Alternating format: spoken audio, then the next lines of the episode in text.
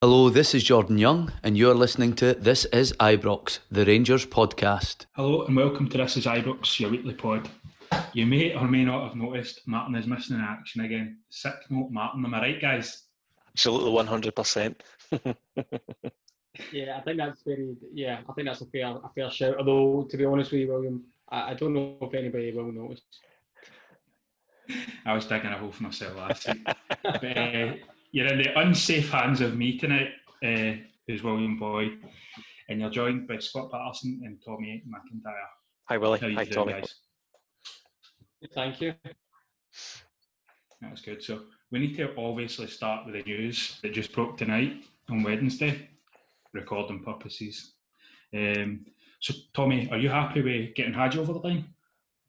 Yeah, I- think you know, undeniably it's a, a really good signing for the club, a good statement of intent. Ev- Everybody loves that phrase. I think we all liked him as a player. I think we've spoken previously on the pod that there's a he's young, he's a headline act, he's sought by other clubs. There's a really good resale value there. It could be something that the, the team really needs. I think the even better part of the news, on top of the three-year deal and um, the fact that he obviously really wanted to make it happen, was the fact that Ross Wilson, uh, or the club I should say, have been able to negotiate what was reported as the 4.5 million pound um, purchase clause when we first got an exclusive option on him uh, last season, down to uh, you know 3.3 million up front with some add-ons and a, a 10% sale on value back to uh, back to RC Genk. So yeah, just about roughly let's call it a million pound discount. Uh, is great negotiating. I'm sure the COVID 19 pandemic had something on that, and I think Ross Wilson alluded to that in his comments. But ultimately, yeah, really, really, really good signing. You can't help but be upbeat about it. No, absolutely. And as you said there, Ross Wilson managing to reduce the fee or the reported fee from 4.5 just down to above three. It's fantastic business, I think, for the, the club. And, and what's your feeling, Scott, on it? Do you think we'll have a good resale value in the future? Yeah, you would imagine so. Absolutely. I mean, he's only going to become. Um, uh, I think Tommy sort of alluded to it recently about had you already had some international caps under his belt already at full level. Um, he, he's he's quite simply an international standard player, and he, he's going to only add to that as the years go by. His value is going to go through the roof. I think um, for the length of time he's at Ibrox. I, I think it's a great signing. I really do. I think it's an exciting um, signing for the club. I think for Steven Gerrard, it, it gives him a bit more flexibility in the way that he can play. Uh, I think that sorry this season and indeed last season we've seen this 4-3-3 a lot that, that Gerrard has kind of continued to to persist with sometimes with um, the delight of the fans and sometimes not so much. But I think with Hagi being in, um, he's surely coming in to play as a 10 behind one up front. Um, and I, I think that's his best position. So I look forward to seeing him in the number 10 role. Um, but yeah, big picture, great signing for the club, and uh, certainly someone who you would like to think in the future will make money on. No, absolutely. And I, I'm very excited myself to, to see Hagi come in. As you said there, I was thinking that uh, Gerrard could easily kind of swap and play him just behind the striker, hopefully link up with Morelos if we keep him as well. Yeah. I think that could be really exciting going into next season. And anyway, guys, we had a wee poll uh, on Twitter today. It was to keep Connor Goldson, um, and it finished 49.4% want to keep him and 50.6 want to sell him. And there were over 700 um, entries to vote. So, guys, what's your opinions on that? Would, would you keep Goldson, Tommy? Uh, yeah, I, I, I, I'm quite surprised it was that close. In all honesty, I suppose the question would be, and we've not played football for a for a while now, so people's memories become a wee bit um, sharpened, shall we say? And people probably remember a George Edmundson or a Filip Helander or a Nikola Katic and all that, right? Fine, but the most established centre back at the club, uh, arguably with Filip Helander when he's fit, is Connor Goldson. Yeah, he's he had some high profile mistakes. Can't think of any defender who's went through their career without having them. It would very much depend on if somebody else was to come in, what the offer would be.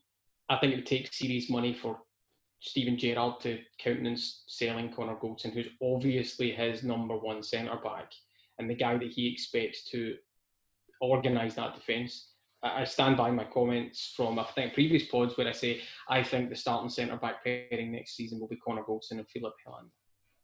Yeah, absolutely. I think a lot of people kind of forget that Connor Goldson and Helander had a really good partnership in the European campaign uh, up until uh, Helander got injured. Um, it'd be interesting to see if that maybe kind of played a part in, in how the season ended up kind of petering out. But uh, the reason I was asking that question, I should have said by the way, was that got, uh, Goldson's been um, linked with West Ham, West Brom, and Leeds United. Tommy, do you see him leaving?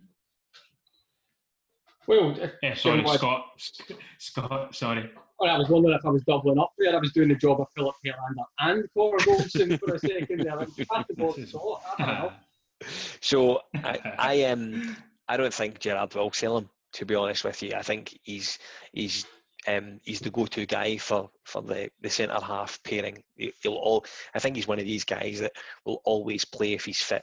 Simple as that. Goldson is is is the guy that they'll build the the defence almost around. Um, I don't think there's any danger of him leaving in the summer. I'd be really surprised if he did, unless he has made noises about getting a crack at things down south again. Um, and you, you I mean you mentioned teams like West Ham. It, it, could be a chance for him to go down and play in the Premiership. Um, again, I, I think Tommy's absolutely spot on. I think it would take a, an astronomical amount of money for, for Steven Gerrard to agree to the sale of Connor Goldson. The, the poll surprised me. It was really, really close. Um, I've said before that I actually think Helander's the best defender we've got. Um, Goldson a, a quick second certainly, but I don't think we're in a position to to let him go at all. No, absolutely. My only kind of concern, and amongst the defence, those two is a bit of pace, but their game intelligence, I suppose, makes up for that. Yeah. Um, that kind of leads us on to the to the ends. There's a possible Berahino who's been spoken about over recent weeks. I think he might be a bit of a destructive influence in things. Scott, what's your take on on the young player? I think the background to um, Saido Berahino is, is, is, is, quite strange. He, he kind of arrived in a, a blaze of glory and it, it, all petered out really quite quickly for him. I was surprised to see that he was 26 today. I couldn't decide if, if I thought he should be younger or older. 26 surprised me. I can't really answer why, but um, it definitely did. I think technically he's a, he's a really good player um, and has been sort of spoken about in, in quite uh, high circles as having really good ability. Technically, I think he's a really good player. However, I think his attitude in the past has let him down. I think he had he had huge issues with Tony Pulis. I think it was in the past that um, they certainly never got on. So, if he was to come to Rangers, and I think at this stage it's a huge if, um, he would absolutely need to toe the line because the last thing Gerrard or Ross Wilson are going to be interested in is bringing in someone who isn't going to um, do as they're expected to do um, for the football club. Absolutely. And uh, Tommy, he, he was coming coming through as a young player, and he had all this potential, as Scott was saying there, but he never really kind of fulfilled it, and he's been so destructive in every team he's been to. But do you think Gerrard could kind of bring him out that, and, and we could finally see his potential? The old uh, conundrum yeah, he's a bad boy, but I can fix him. Uh, which I'm, I don't think that would be exactly what Steven Gerrard would say. But um, yeah, so just try to think through it. And there's, there's two, well, there's three Sado, Sado Berahino, um, depending on what your pronunciation is. I'll go with Scots because that sounded a lot better than mine, right? Uh, Mr. Berahino, I'll I'll stick with that, right? Um, there's there's three you're probably talking about. You're talking about that 2010 2017 West Brom uh, player when he stepped up from the youth team. 105, 110 appearances, something like that. 23 goals, latter two to three seasons. Absolutely dynamite player. Broke into the England under 21. Don't think he ever got an England full cap. I might be wrong there, but I don't think he ever got a full England cap. But that's the player we're talking about. Clubs chasing him there were noises round about his off-field antics at that point towards the end of that. So that's the the, the Berahino one you're talking about, the guy who we remember as being, oh, he can unlock defence and he's got a you know sexy Brazilian sounding name. Then you've got the Berahino that went to Stoke, uh, as, as, Scott references there. I think he's there for two years, 17, 19, something like that.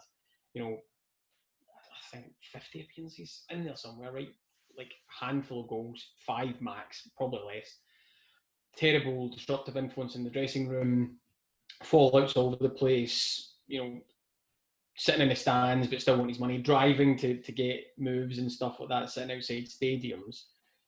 That's your second Berahino, the one that you do not want anywhere near your club or your dressing room, no matter how talented uh, he is. And then you've got the third one, which is the um, Zulte Waregem. Again, my pronunciation might be wrong there, where he's been since last season, or this season just just finished, I suppose. Has it finished? Yes, I think it has.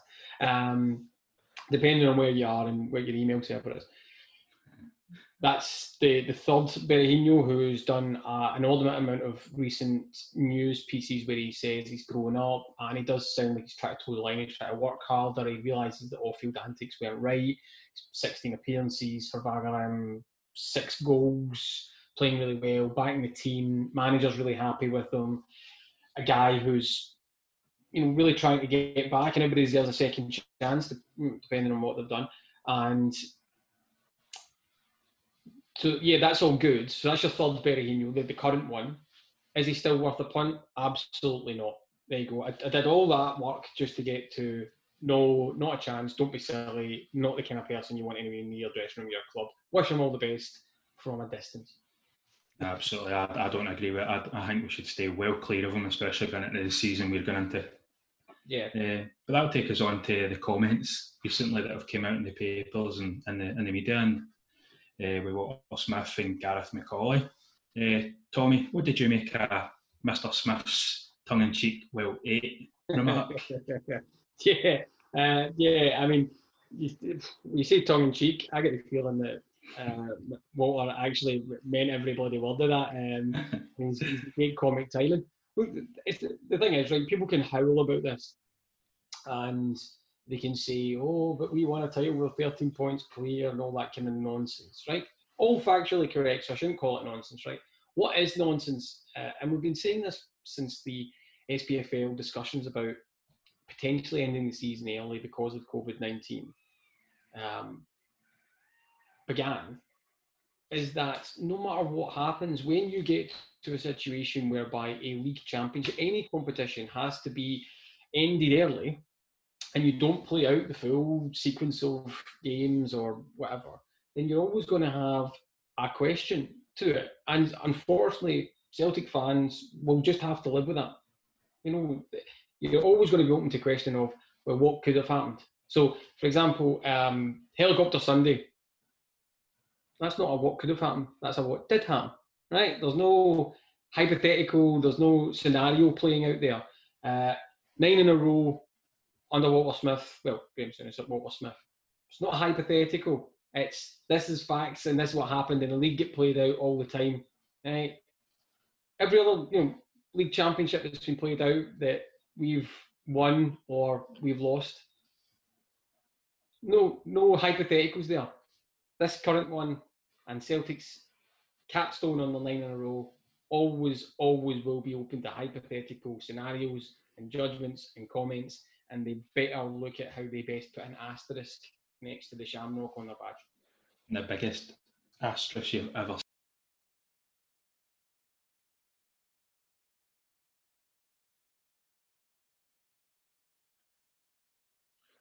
hosting skills as well, William. But I think you know so. I, am here for you and the, and the, listeners and the watchers to, to see you through these questions. So uh, he is back again, just as I was doing my build up to answering. So I'll step back. Listen, I've no idea what happened. You there? I, I am. I, I can't see you guys, but I've no idea what happened. I got totally cut off. Um, can you see me? Did you hear the question? No. No. right. so we are moving on to Gareth McAuley's comments about uh, Celtic's first nine in a row win, which okay. uh, he said Celtic's recent triumphs triumphs yeah would never be compared to Do you think he was correct, or do you think he had the biggest fishing rod hanging, waiting for some nibbles? I think um, I, I, think in the first instance, um, like everyone when they talk about this, um, there's an element of dangling a fishing rod there to see if there are any nibbles, and nine times out of ten there are. The one thing that I, I that, that struck me about McAuley's comments was that he used the word hollow, which I had never heard used before. Um, I'd heard it called a lot of things, but hollow I hadn't heard. Um, and he was right. I mean, I think it's, it's easy to forget. McAuley actually spoke, as opposed to being a, a, a, big Rangers man and a guy who played for Rangers and was very good around the club by all accounts when he was there. Um, he spoke about how, do you know what I mean? Why are Celtic not even a modicum embarrassed about the way that this has all been played out? Um, we, we, there's apparently been things on social media last week of them having wee sort of parties amongst themselves in their own sort of wee private areas, um, celebrating 8.752 in a row. And um, hmm. that's just bizarre. And I, I, for Gareth McAuley to use the word hollow, I felt struck a huge chord um, with a lot of the Rangers fans without sort of jumping up and patting them on the back. Hollow was right. It is a hollow victory for Celtic this year. And if they, and when I say they, I mean the Celtic fans, if they can't see that, um, then they're, they're a lot more blinder than what we, we actually believe them to be.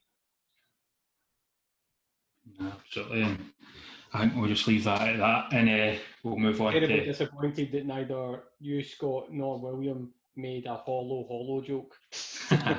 terribly, terribly disappointed in both.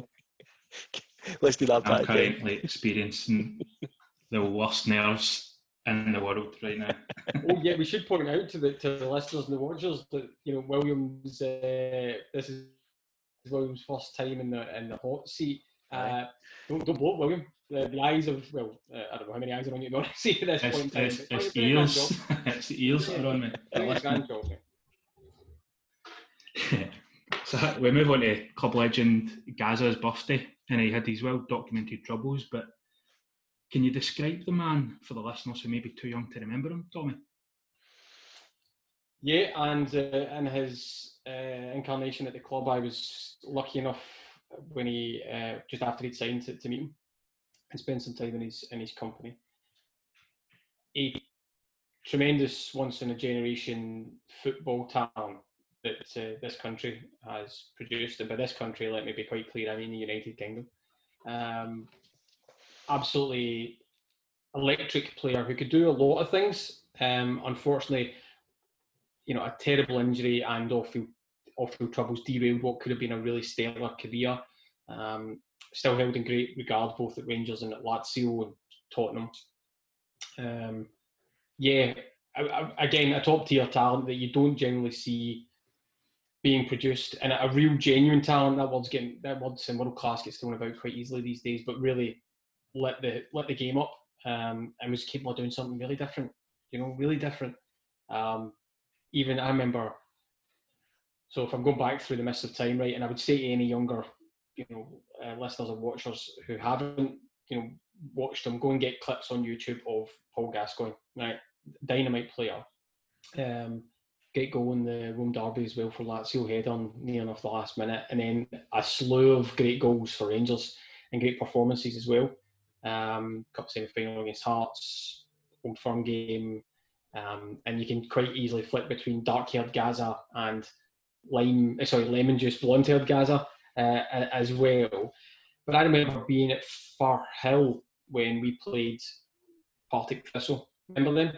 Yeah. And I remember there was I can't remember the player's name. Red haired guy used to play for um, Billy McDonald. You know Scott? There we go. Perfect. Great shout. So I was in the I was in the, the stands for, for that game, and this guy was getting out to half Gazza, like really trying to put him through. And I remember at one point, Gazza flicked it through his legs and then just out with the cigar, literally. And then another time he tries to do him again, flicks it past him, and then essentially reaches, you know, looks down like he's kissing his own ass. Absolutely, there was nothing the guy couldn't do with the ball. Exceptional, exceptional talent. Flawed man. entertainer. Exceptional player. A real entertainer. And uh, Scott, what's your fondest memories of Gazza? Think there's a few that you can remember about um, Paul Gascoigne. I think Tommy's ab- absolutely right. What a talent! I mean, genuinely, what a talent. Um, I spoke to uh, Ian Durrant last week as part of our sort of exclusive interviews with this is Ibrox, and I referred to, to Paul Gascoigne as being a guy that, that's safe haven, if you like, was the minute he crossed the white line. The minute he crossed the white line, he just he became a, a different person. Um, and I, I, think we were for the, the supporters that were lucky enough to get back and forward Ibrox to watch him play in a blue jersey. Um, my goodness, what a talent they saw! And Tommy's absolutely right. He was a, a leading player to come out of of these shows in, in the United Kingdom. A wonderful, wonderful football. As far as memories are concerned, um, the, I think that you can look at the maybe the the performance against Hearts at, at Celtic Park. Um, I think was Scottish Cup semi final in 90, the nine in a row season. Um, I think the season before, when we were going for eight in a row, they scored the hat trick at Ibrox against Aberdeen in the last game of the season. Um, I, I, think Paul Gascoigne will look back on his career as as that day has been one of the defining moments of his football career. It was it was just a day that oozed Paul Gascoigne. And when you look at every one of these goals now, particularly the one that he's ran the length of the park, he ran the length of the park with ease, fantastic upper body strength, a cracking finish at the end. Um, he, he really was a supreme footballer um, for for us to have had him at Ibrox for any period of time um, was fantastic actually my, my, my best memory of Gazza was the, the header that he scored against Celtic when he had the old bleached blonde do. And again, it was a goal that he's, he's, he's ran the length of the park. He started the move in his own half and he's ran the length of the park. One of the things that was was hammered about Gazza when from the minute he arrived he was fat, he was overweight, he couldn't run the length of himself. My goodness me. You could pinpoint three huge moments in his career where he's had lung busting runs, all that have ended with goals or important passages of play. What a player. Fantastic footballer, Willie. Fantastic. Absolutely. I was just adding one thing to that because Scotland Scott's touched on it. He's absolutely brilliant. That was a you know spot on there. Is if any you know younger listeners have never seen him before and they do go on YouTube and all that, I can't think of any fan who comes away who doesn't have this for the hat trick of the championship playing in their mind. Because as soon as somebody mentions uh, Paul Gascoigne, boom, that comes straight in. Uh, what a what a what a run that second goal was by the way, Scott. You're absolutely right. Yeah. See now I just just think about it. Just absolutely incredible. And then just to have the, the, presence of mind to just sweep it. I think he sweeps it with his left. Does, yeah. I, I mean, oh, absolutely incredible. Incredible goal. I think as well. I mean, it's easy to forget. For all uh, people, instantly think that Paul Gascoigne was maybe one of these guys that had a cabinet full of trophies. He didn't. Do you know what I mean? He didn't have that. And I mean, the if you look into the archives, the eight in a row season when he's parading around Ibrox at the end with a big top hat on, he's absolutely over the moon. He's won a league title. He's absolutely fantastic, absolutely brilliant. Um, he, he was. I I think very highly of him. I thought he was a wonderful player to have had at Ibrox when we had him. Um, arguments over whether he, he, he left too early, where his career would have went if he if he had hung around for a little bit more. But um, it's good just to to look back and reflect on what we did have with him, and it was it was yeah. a couple of really really good years, very entertaining football. Yeah, yeah. Absolutely. And I, I think a few of the younger listeners will probably have heard some of the stories. I think you alluded to a few of them, Scott, in your interviews with, with Jury's car with the fish. Yeah. I think that's the, the most talked about one. Absolutely. There's also another video on YouTube It's uh, the doorstep challenge. Does doorstep challenge? He pretends it's his it's his house. And just just a, a small shampoo to use or something. Not that it's not that it's funny or anything like but a very small side and a side of Paul Gascoigne that probably didn't always make the papers uh, or, or, make that stereotypical view. When I was slightly older, I was in Duck Bay Marina, right, the kind of restaurant, and Sergio Porrini was there, red suit on, right, with two lovely ladies, right, straight up true, right, sitting there, um, who I'm sure were just these secretaries or, or something like that, right, um, fans so he's sitting there lording over part of the kind of Duck Marina bar. In walks Paul Gascoigne himself, Right. This is supposed to be Paul Gascoigne, the, the big boozer, the guy who always wants attention and all that. Right. Straight to the bar. Gets his what looked like an orange juice. Right. And I don't think it was like didn't want to talk to him anything, like kind of acknowledged and then just went out to himself.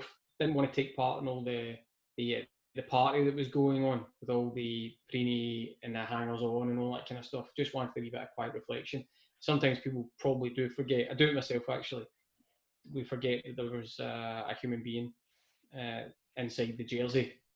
Sometimes that would struggle with his own things and didn't always make the right choices. But um, yeah, I go back to my other comment. Genius footballer, flawed man like the rest of us. But uh, I maybe some other sides to his, his uh, personality that people didn't always see. Yeah. Then I think we'll move on to, to Scott's 11, and I think we're going to hear one name, and I'll be surprised if we don't. But Scott, do you want to tell everybody your, your Jazz 11? It's just, this, the, just this name goalkeeper. 11 times, to be honest with you. So, so I, I, was, I was really, really lucky because I've seen a lot of excellent goalkeepers at Ibrox. And um, I kind of whittled my goalkeepers down to three and it was one of Chris Woods, Andy Goram, or Allan McGregor. All equally good goalkeepers and all had equally sort of big moments when they needed it. I've went for McGregor. Whoa! Oh, oh, yep. Oh, the bus there. Yep, I've went for McGregor. That's caught me out. I can't put Durrant in goals.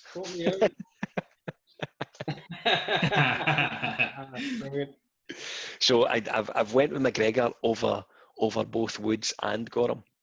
Um, and it, to be fair, it was close. It, I mean, it genuinely was. It was close. I just, I, I, I've, I've got an inkling for McGregor, and I, I just felt he was the, he was the man for me. I've just written a series of exclamation marks on my pad here, and then a wee pair of goalie gloves. That's, that's all I've done. So I always thought that that people that watched all three goalkeepers or all four, because I think Stefan Klos was pretty decent. Yeah, that would Pat Goram. I always thought that. Do you know what? I'm going to throw you all out. I'm so surprised. And I'm going to roll Antti Niemi into the oh. conversation. Oh. He was a good goalkeeper, wasn't he? He was a good keeper. Was he? Yeah. yeah. I only remember him at Hearts. So he did, but who did he go to down south? Was it Southampton or something like that? Southampton, I think it was in the first instance, yeah. Mm-hmm. And that was when his career sort of picked. Kick. McGregor. So McGregor's my goalkeeper, yeah. right? Do you want me going to my back defenders? Four? So I'm playing a back four. Are we, are we playing? So I'll tell. In fact, going right do, backs and left backs and centre I'll, backs. I'll go right to left. So I'll start my right back, my two centre halves, and my left back. Okay. So my right back was one of two. My right back was either going to be Gary Stevens, who I was a huge fan of, or Alan Hutton. I've went with Alan Hutton as my right back. Interesting. Two centre halves are Craig Moore and Richard Gough.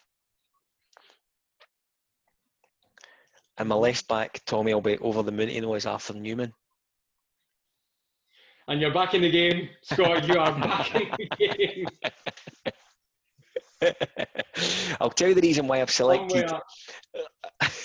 I'll tell you the reason why I've selected Hutton and Numan, because what my team would be playing, they'd be playing a sort of a four and then a three, and then a kind of free lion guy behind a two up top. And I feel that both Hutton and Numan, Hutton in particular, um, had this wonderful ability to gallop forward with the ball and, and suddenly become a threat and almost a right winger. Um, so he'd be in there. Numan, I've, I've, I was a huge fan of, much to Martin's disgust, as you can imagine. Um, I couldn't not have him in the team. my two, um, my two centre halves, Craig Moore, and Richard Gough, I think complement each other really well. Um, both really, really steady defenders. Um, Craig Moore a, a, bit mean when he had to be. Um, and I think Gough was a bit clever when he had to be mean. Um, so I think they would have complemented each other really well in a in a, a, a defensive pairing. So I think that's a solid back five. Yeah. So moving on to your your midfield. So I'm playing. So obviously that's my back five. I'm playing one man ahead of the back five, and that person who I'm sitting in front of the the back five is Graham Souness. Um, purely because he, was such a good footballer. I, I've I've said this recently. I felt that Souness was almost underrated when he came to Rangers. I think a lot of people thought that Graham Souness was coming to Rangers as a swan song, fill his coffers, do what he had to do, then get out. Wasn't like that at all. Graham Souness came in as a as an equally as good a footballer as he was, and people forget that when he did arrive at Ibrox, I would say about eighty percent of his time was involved in the playing side of things, because he had guys like Walter Smith in the background that were looking after the coaching of the team. Um, so Souness would be the guy that I would have anchoring that back four and, and just basically looking after Craig Moore and Richard Gough effectively. Now ahead of them, Interesting one, Matt. ahead of them, I'm playing two midfielders that I probably won't surprise either of you.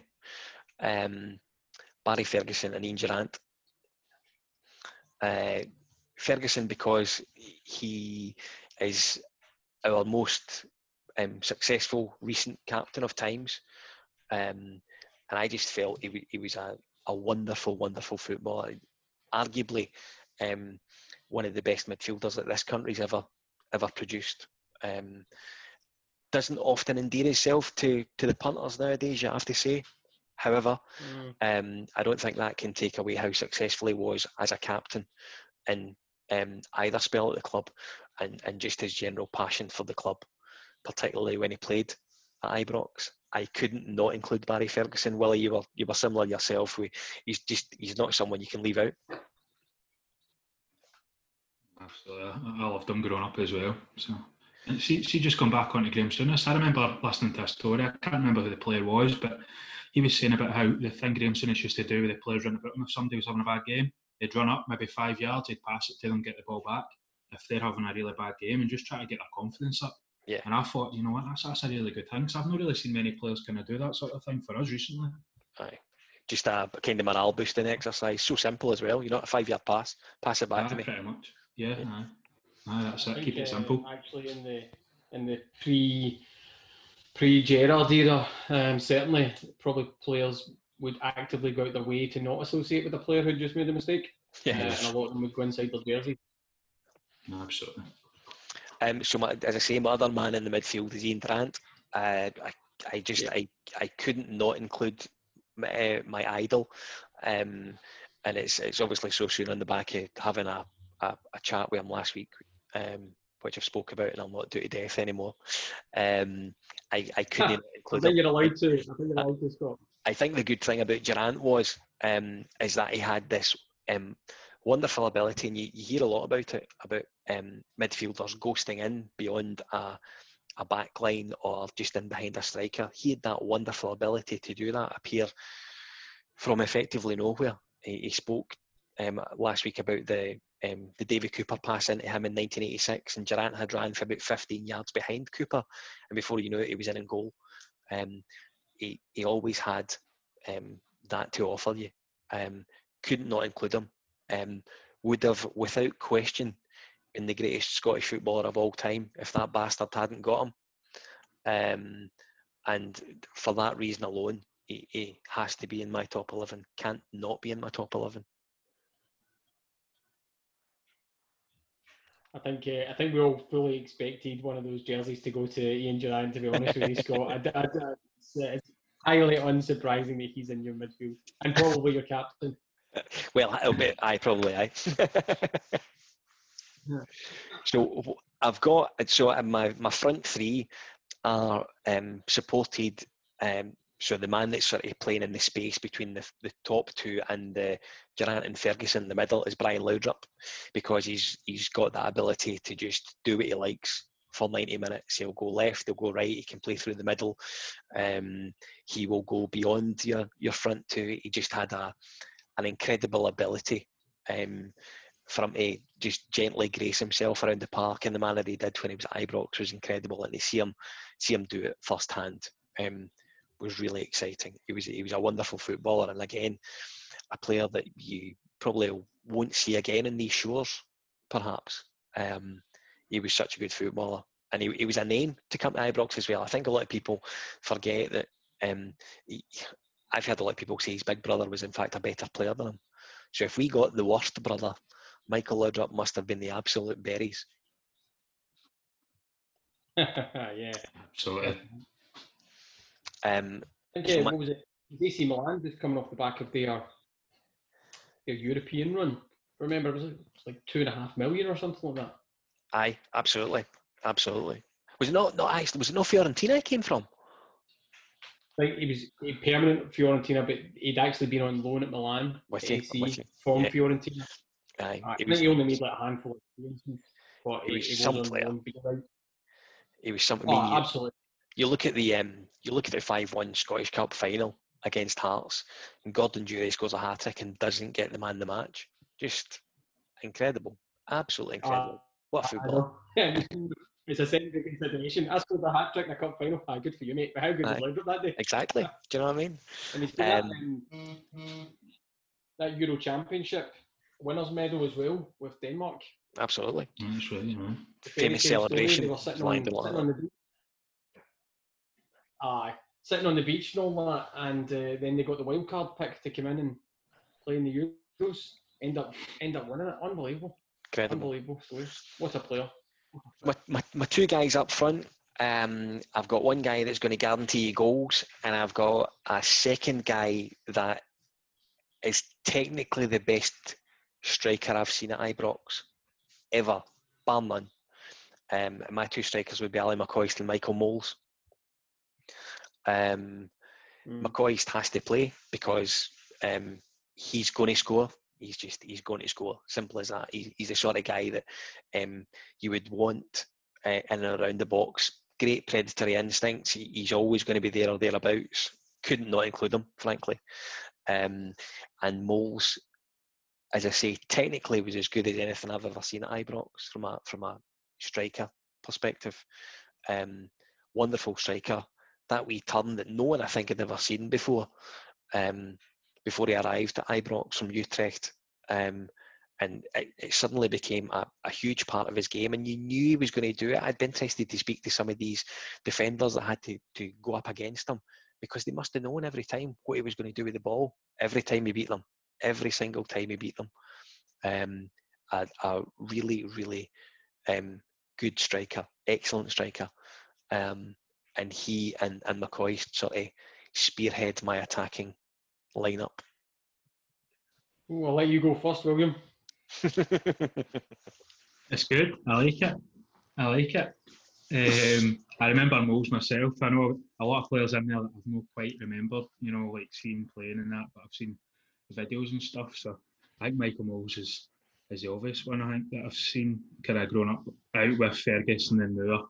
Uh, quite a lot of them to be fair. But uh, aye, Mols, I always remember him being really good up until, was it Kahn that broke his leg? yeah, aye. aye. Aye. Cruciate. I think it's Cruciate. I don't it was the only leg, Was it Cruciate. uh, Christian? Weirdly enough, right, not to keep banging my own drum, but I was in the old Olympic Stadion in Munich that night. Aye. Um, I was behind the goal where we um, we conceded the penalty. Klos almost gets his hand to it, or got a little bit of a hand to it, and it went in. Um, that was the old Olympic Stadium before it became the Allianz Arena, and uh, and got rebuilt and all that. And we absolutely thumped them Yeah.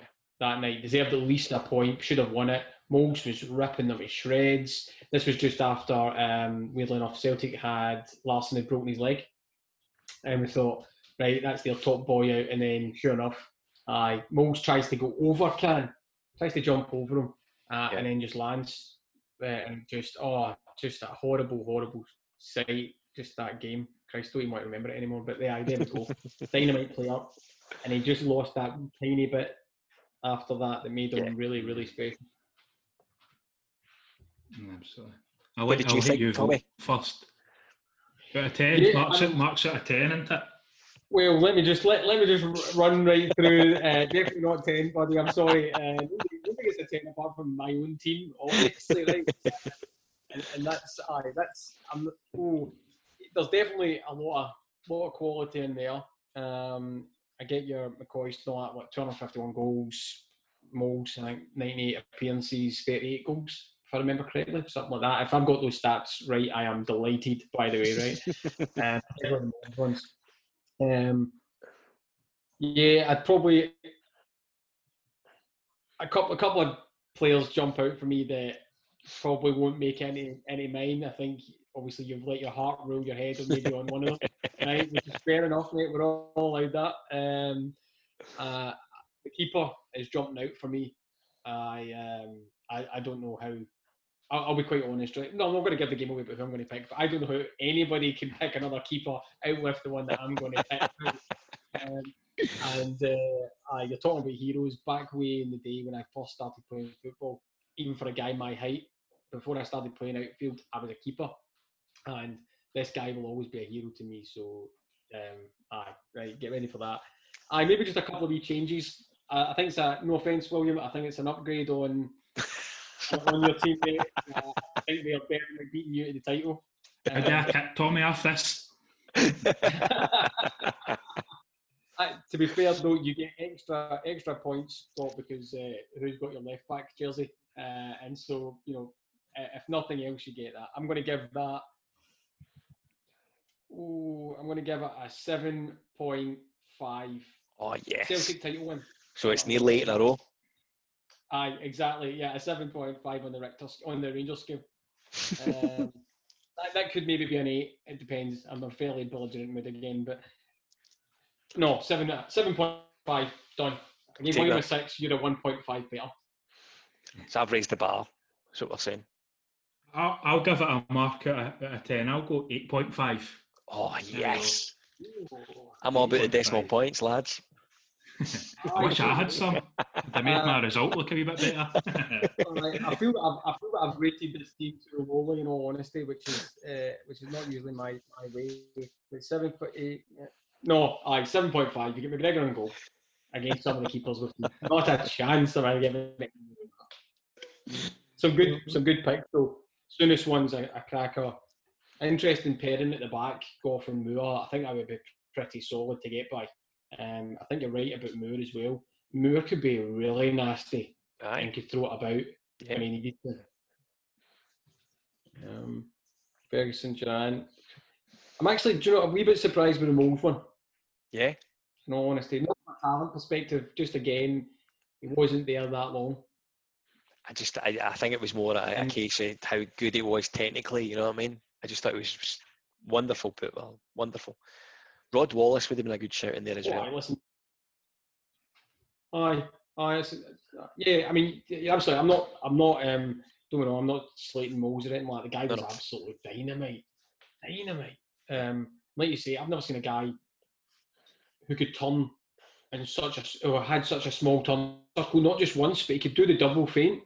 you know I mean? Right left and he's right again. Defenders are just sitting there going, "What happened? It's in the back of the net." Um, oh, unbelievable! I think I tried that once, and you know my knees went left, and the rest of my body went right. in a wheelchair for six weeks. oh, So, guys, I think we'll I think we'll move on just just with time upon us. Um, what's your what's your expectations for next season? I'll file that question to the Perrys. So Scott, we'll we'll let you take that away first. Um, I I think the reality is I think Gerrard has to win the league next year. I do. I, I just, I, even when you take into account of how this season has ended or not, or whatever it is that's happened this season, um, I think Gerrard has to win the league next year at the very least, I think he has to win a trophy. At the very least, um, and I, I would, I would gladly um, sort of pass the the League Cup and the Scottish Cup for us to win 55 next year, without any shadow of a doubt.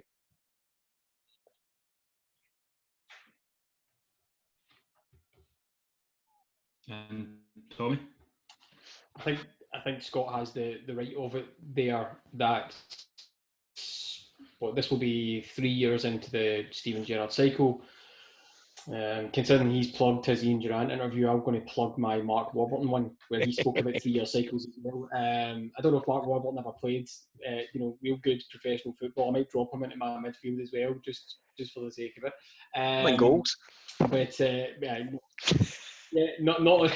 I think brilliant. um, I don't think he's quite on a par with either McGregor or Durrant. Uh, let me swiftly re- uh, take that back. But yeah, with three years into the cycle, uh, I think depending on what else happens in terms of we've had Ianis Hagi confirmed today as another signing. There, there will be more ins and outs. I think we said last week that that was the last tranche of players released that he didn't sign and didn't fancy. So whatever squad starts the league is going to be this this Steven Gerrard squad, right? And he's going to have to live or die by that. So I absolutely agree. He's got to, at an absolute minimum, win something. I'd probably just add to Scott there in terms of he could win something like the Scottish Cup. I don't think the League Cup would cut it. I think it has to be the Scottish Cup or the League. Um, and he, if he did win the Scottish Cup, he would have to be extremely close in a title running with Celtic. Um, but yeah, do I think he has to win win the league instead? I probably do actually. Yeah, I think we've got to that that part. I, I struggle to see him being able to survive beyond that. Um, I I mean I think even given everything that's went on, and you know what actually going forward and trying to achieve, and whether that's legitimate or not, I still think that Steven Gerrard probably has to win the title. Yeah, yeah, okay, I'll take that back. Forget everything else. He has to win the title. So I'm in the same camp as you guys. I think it's a league. It's all out on my. I'm league, so. You guys managed to get your answer in your own mind within two seconds. It took me 30 seconds of speaking it all the way around before I went, do you know what? No, no amount of silverware other than the league championship flag back home is uh, is, is where it's at. Um, it'll be it'll be interesting to see how all that plays out. So I think maybe we're kind of going to be signing a, a wee bit too many players, kind of for this summer. You know, I think that might come back and maybe bite us biting us in the ass. How many? Well, that's an interesting one. How many's too many? And and what what do you mean in terms well, of? That? I think I think you should be adding like maybe two or three, maybe every year, with probably the same number roughly going out uh, the door. Maybe one big kind of sell that you're usually getting, but I think maybe two or three, just kind of topping up what you've got. But I think maybe this season we're going to see excess of six or seven, close to ten, maybe I don't know. Uh, just going with the players that kind of you're releasing, whether we're going to keep the likes of Stewart and and the Middletons and and all that that we've got kind of there. That we've got very like a load of options out left. We've already discussed that in the pod. So just I think it's going to be another kind of big kind of job again from definitely two or three more kind of first team players. I think need to come in. I think a lot will depend on who he um, who he sells. So I mean, we we know who has been released just by um, the nature of their contracts expiring. Um, we spoke earlier on about Connor Goldson. If a big money move comes in for him, then someone needs to make a decision on it. I would assume Ross Wilson. Um, don't forget, yeah, I I fully expect guys like uh, Morelos, Tavernier, Barisic are all going to fall into that same category as well. If bids come in that are of a certain stature that gives Ross Wilson or the hierarchy at Rangers something to think about, um, they'll, they'll do exactly that. And I think if it's if it's for the benefit of the club and it fills the coffers and some cash goes to Steven Gerrard again, then we have to trust them 100% with that. Yeah, listen here, here to, to that. Uh, I, I think we'd, we'd spoken about this last week as well on the, the podcast that it has to be first team signings that, that come in, guys who genuinely have a, a chance at a, a, jersey. I think some of the people we've, you've mentioned there, like Greg Stewart, um, your Brandon Barkers, normally outside bets when they signed, they're now outside, outside bets. Um, I was trying to think of a funny ending to that, but I, I really couldn't. Right? So I just stuck with outside as far as I, I could. And right, they're all in the Brandon Barker basket, right? Who whose hair still enrages me from a Rangers fan's perspective. Um, I wouldn't even give that guy a pair of brown brogues unless it was to boot him right up a jagsy, right? Um, so you can have the toe of my brown brogues, brogues right? Um, that's what you can. Um, yeah, I don't know why I've got such. Yeah, I, I know exactly why I don't like Brandon Barker, but that's neither here nor there. So anyway,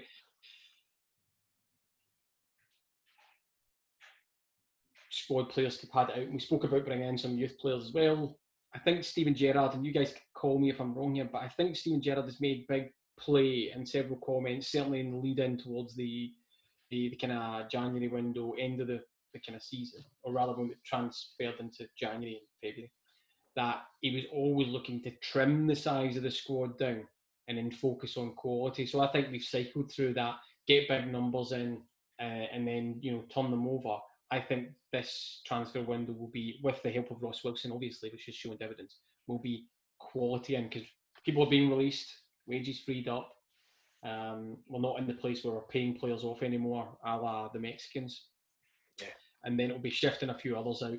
I think it'll just be quality purchases. I don't think there'll be any more than four or five. Four for me. Four for you, Scott. Yep, four for me. I mean, happy to be wrong if uh, if we found a checkbook down the back of the couch and uh, and it turns out that there's six or seven or eight internationals coming in. Um, that would be great, but I don't think there'll be the wholesale changes that you maybe think. I think there'll be a lot more going out the door, William, than coming in. Anyway, I'll just move on in, uh, to the competition that we're having with Castore. Um,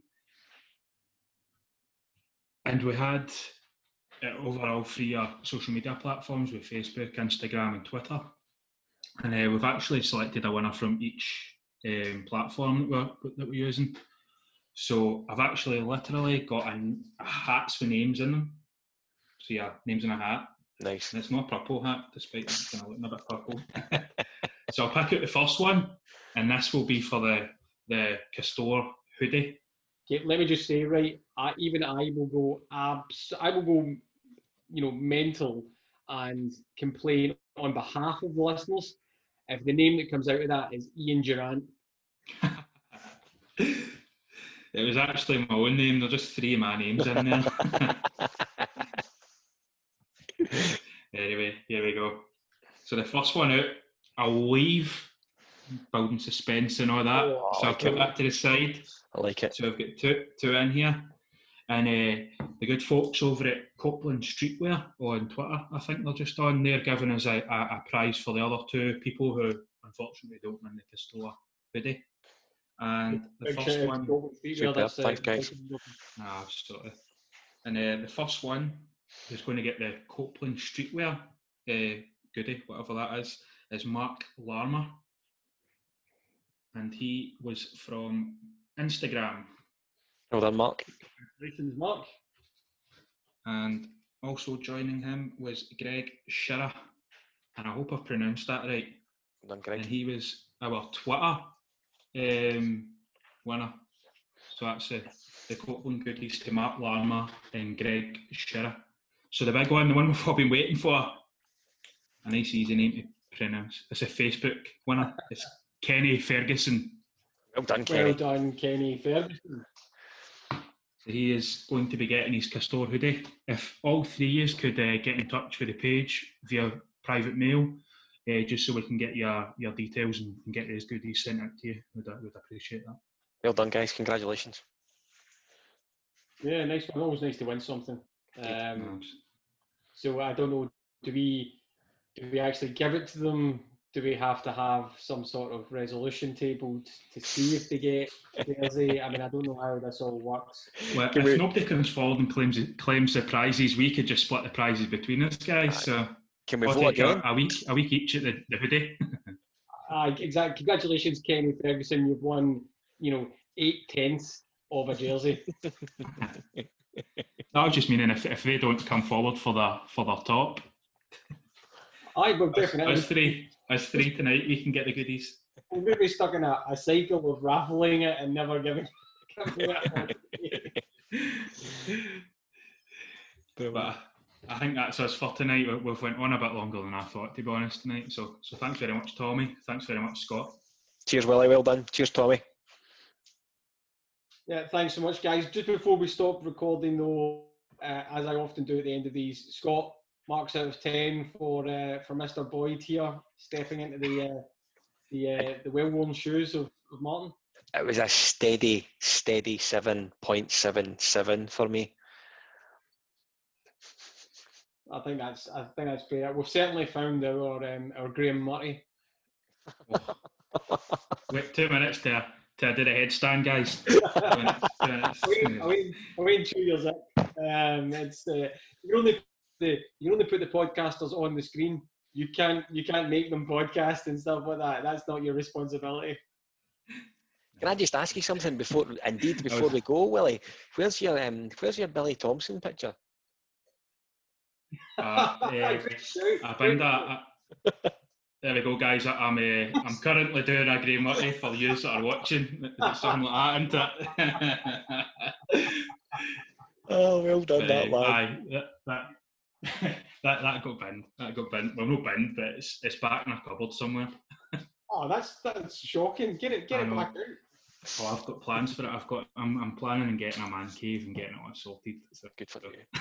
I thought you were going to say you decked out. as a giveaway. it's actually under my pillow. oh, dear me. As I've, I think I said, I don't know if I said this last week on recording, right? But if I didn't, I'm determined to get the joke in now. You need to hold on to that picture. It's a keeper. I'm not apologising for ah. that. And on that note, and that note, if we're still recording, goodbye. Cheers, guys. Cheers, boy.